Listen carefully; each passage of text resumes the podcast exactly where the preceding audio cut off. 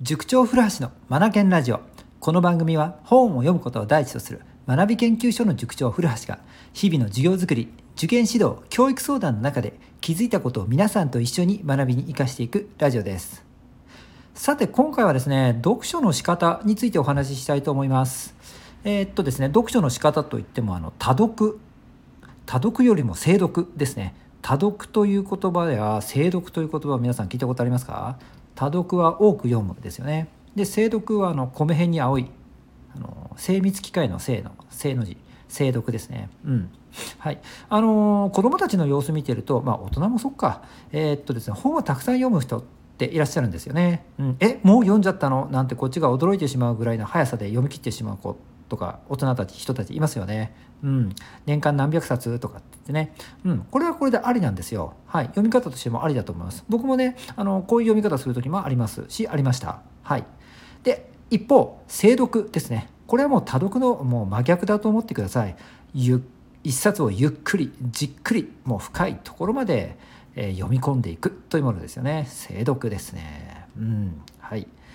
だから年間ね読む冊数と比べたら多読とはもう全然違ってですねかなり少ないと思います。でも深いところまで読み込んでいます。という読み方ですよね。うん。でえっ、ー、とまあ精読もいいんですよ。はい、必要なことなんですよ。でこの多読と精読これでですねえっ、ともし問題があるようならば提案をしたいな。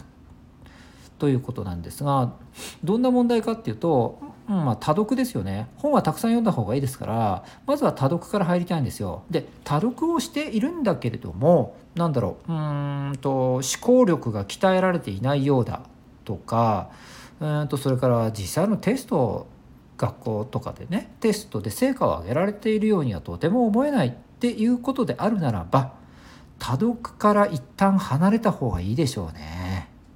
うんはい多分表面的にさーっと読んでしまってなんとなくで内容理解をしてしまってよしになっているんじゃないかなと思われるんですよね。でその読み方をして結果出せているっていうことならばまあ丸なんですがそうではないということならば考え直してみませんか？じゃあどうするのかっていうとそこで出番なのが精読だということですね。はい。もう読むスピードをかなり落としましょうか。はい。ゆっくりじっくりですね。うん。もう1日とか1回読むのをですね読むページそれから章なんていうのもかなり限定してしまった読み方をしてもいいんじゃないかなと思うんですよね。うん、はい。それからねあの気に入ったフレーズをこう一冊ノート用意してねそこに書き出すとかね、うん、それから精読ですよね。今日読んだ部分をこうお父さんとかお母さんに伝える。本を読んだら人に話すとかねこのようなことをして精読をしていきたいんですよね。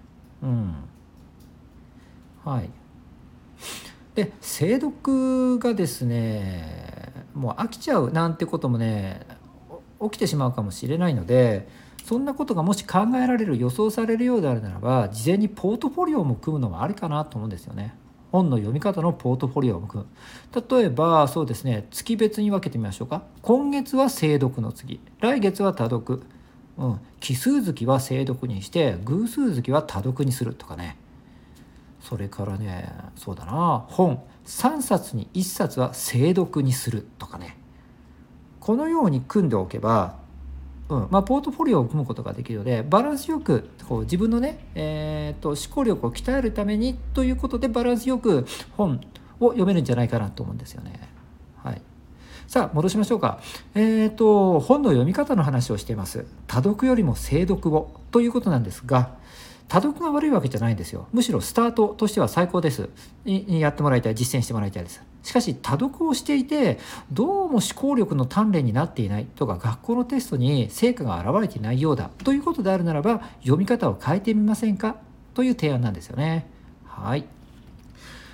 さあ、今回の放送がですね、えー、気になりましたら、ぜひいいねを押してくださいね。はい。それから、この番組はですね、Apple Podcast でも配信をしています。はい。それから、毎週金曜日は中学受験に特化した有料配信ということでですね、メンバーさん限定にですね、えー、内容の濃い放送をしております。